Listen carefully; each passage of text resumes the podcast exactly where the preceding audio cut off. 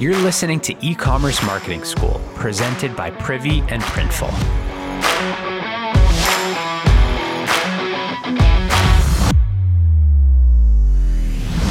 Welcome back, everyone. I'm super excited to be here with Myra Murphy. She's the founder of Capabunga.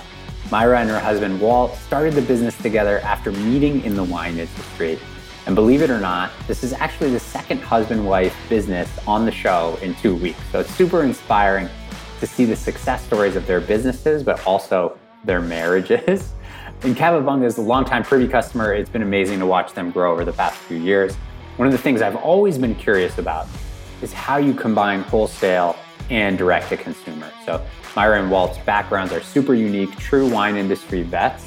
So that would be fun to hear their story and learn about what it takes to open up wholesale and then sell direct. So Myra, thank you for coming on. Great to be here. I'm a fan of the show, so it's fun to be on the show myself. awesome. So, yeah, maybe to start, you can give us the overview of Capabunga and how you and Walt started. Yeah, no problem. Walt and I met in the wine industry, as you said. He was a VP of sales and marketing at a winery here in Sonoma County, where we live today. I was a wine sales rep in Boston, mostly selling to restaurants. After I moved to California in 2001, we started our first business making wine as negociants. That's a term most people wouldn't know, but it means basically buying other wineries' juice. And then you do your own blend to make an affordable wine in a style that we thought we could sell.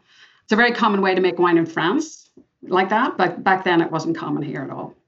And so we sold that business in 2006 when traveling with our one year old wasn't really the way to go.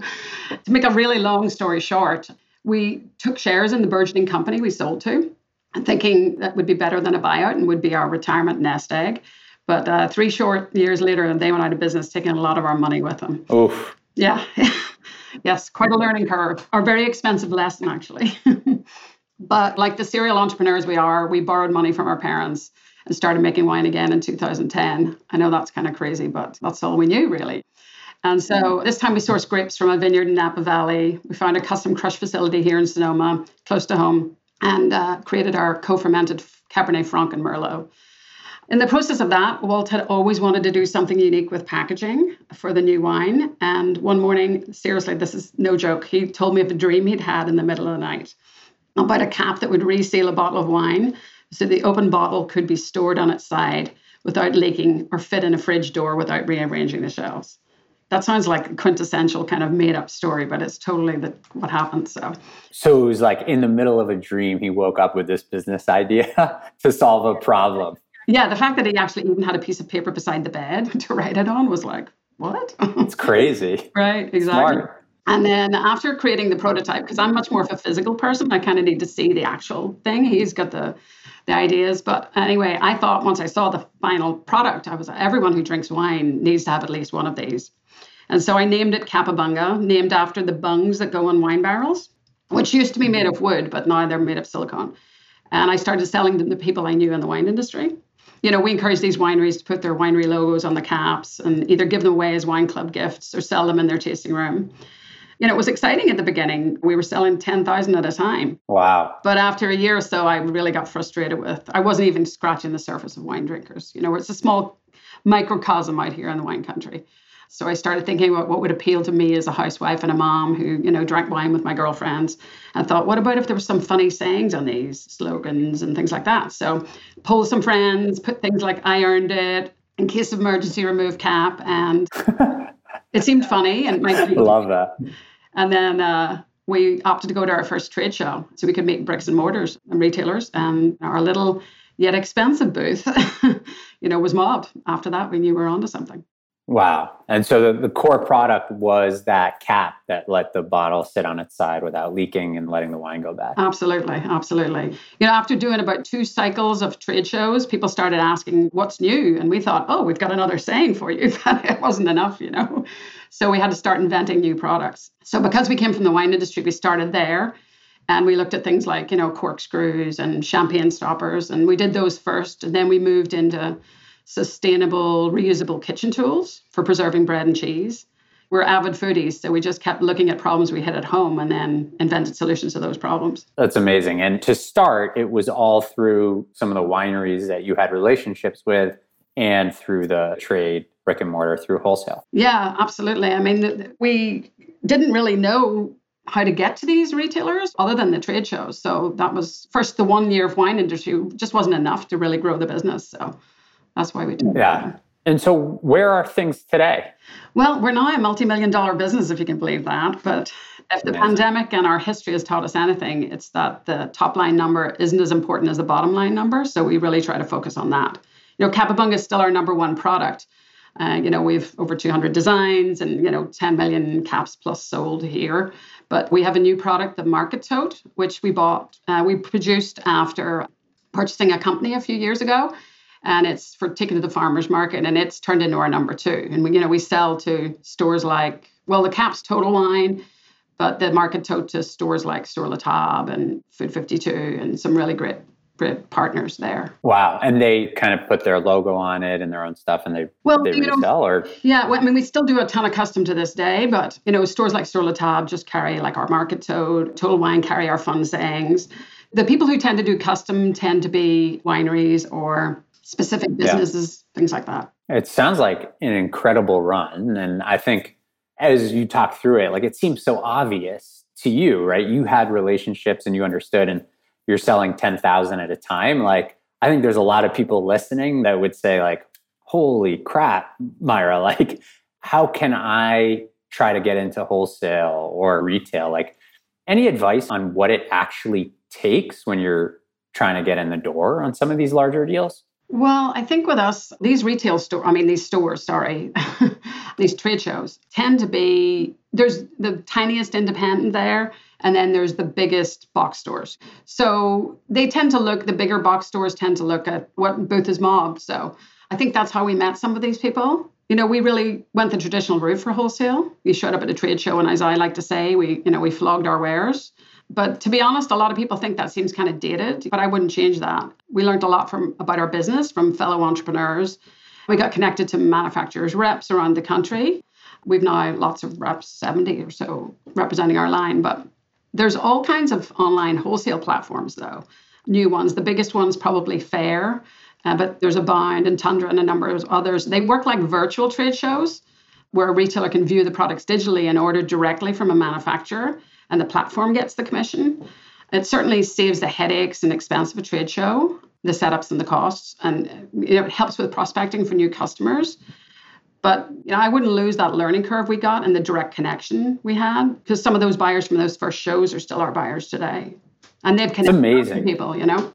Yeah, I mean, I think that's a fantastic takeaway right there. Is like trade shows are a great way to kind of accelerate the number of conversations you're having and get that real time feedback from those conversations from the people who would buy and distribute your product. and you um, know, yeah, you tend to think that you're just you're getting those relationships from the people you're selling to, but to be honest, just when you'd have lulls in your booth traffic, you know, we'd talk to our neighbors, and you know, we didn't know the this industry, so that's how we learned. Yeah, that's fascinating. And so, I think a lot of our listeners probably start by selling direct and then maybe they get aspirations or they hear a story like yours and they want to get into wholesale like any advice for when might be a good time to get into wholesale or trying to get into wholesale well, you know, I think a lot of people nowadays, they, as you say, they start with direct and then they think, okay, well, I've got a good amount of traction. The likes of Warby Parker and Allbirds have bricks and mortar stores now. But to me, those are the mega success kind of stores. But as far as getting into wholesale, I would probably recommend starting with some of these digital platforms. You know, there's a lot of people on the digital platforms, and it's hard to stand out and be different.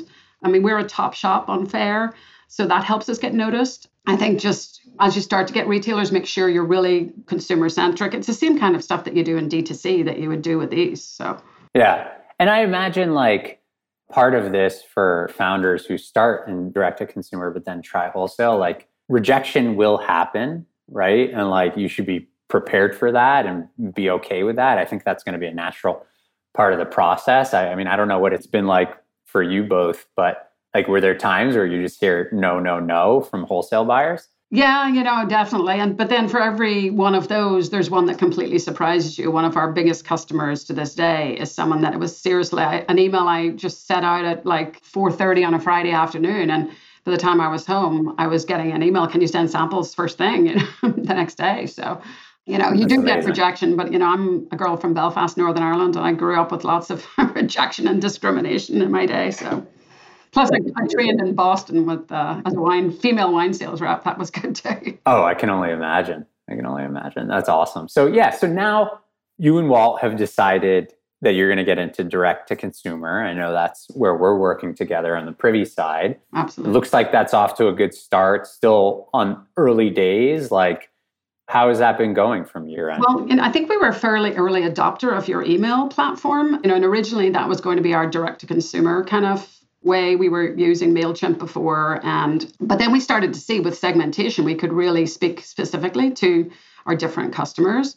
And that includes our sales reps. So we have segmentation. One set of emails goes to our reps, one email goes to our retailers, and then a different one will go to our direct to consumer. So it just means that we're not talking the same way to a pharmacy as we talk to a winery. So that, that's awesome. Great for us. It's really good. Good. And so, like, overall scheme of your business, does wholesale revenue trump direct to consumer today, or it does for us, but you know, I'm sure some of your listeners could help us be better at direct to consumer because we invent products. So, you know, they're they're solutions to problems. So, you know, it's a perfect yeah. direct to consumer kind of item. We have functional products that are fun. Of course, of course. Yeah, I was taking a look. I, I think you guys have done a nice job with some of the like custom prints and the text on the um, the Capabunga. I love that stuff. So the other thing I noticed in just looking around is that from my seat, I think you do a fantastic job on Instagram is that all right if we cover that for a second? Sure, yeah, no problem. So you're relatively new direct to consumer. You've got over 20,000 followers on Instagram and a ton of engagement on every one of those posts. Like, were you personally using Instagram before you started rolling out the account and direct to consumer? Well, no, I actually was using Facebook because, you know, I had friends from Ireland and friends from my Boston days, a way to stay in touch. I think in the beginning, there really, once we started using Instagram, there wasn't really a separation between our corporate face and our personal life. If you scroll back to the early days, we looked pretty woefully clueless. but you know, you can see even in those early posting pictures of meals. My husband's a really good cook, so I would post great meal and then tag him hashtag Mr. Capabunga Rocks.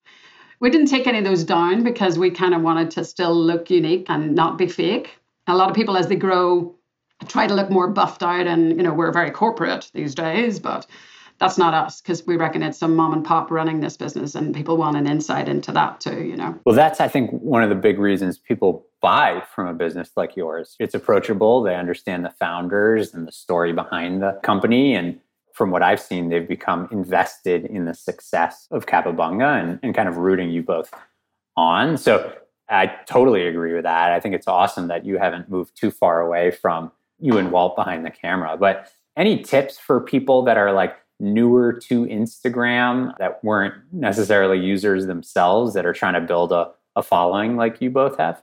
Well, I remember a long time ago when I was getting into this stuff, I read or heard somewhere it's called social media for a reason that you wouldn't stand at a party and talk about yourself all the time, as that would drive people away. That's a very Irish thing, too. Like, we don't like to be in the limelight, really. So we resisted going on about ourselves because of hearing that. But then slowly we realized some people were using Instagram as a replacement for our website. So we had to be more cohesive about it, like we were on our own website. We also knew Instagram was meant to be visually appealing, which was a bit more of a challenge because our products are so different. So we settled on how to pull it together and make it cohesive was really colorful quotes about food and wine. And so then we put them on anchor colors for that month. And even though the products weren't the same colors, it just made it seem more cohesive. Those posts are the ones we usually get the most engagement from. And especially when we're irreverent or crass, that seems to go over well. well, I think it's incredible. I mean, for someone that didn't necessarily understand the platform uh, when you first started and opened up the direct to consumer channel to see what you and Walt have built out on that channel is amazing. It's inspiring. I think a lot of people listening would learn a lot. And it's awesome to hear the story of, of starting in, in wholesale, getting into retail, and, and now going direct to consumer. So, Myra, I appreciate you coming on today. I think there's a lot of good nuggets and takeaways for the listeners. Oh, thanks so much. Thanks for having me. I look forward to hearing right. more of your shows and learning more. a lot to awesome. learn. Yeah, and, and for anyone listening, if you've got tips on direct to consumer, send them Myra's way. Excellent. Thanks for that, Ben.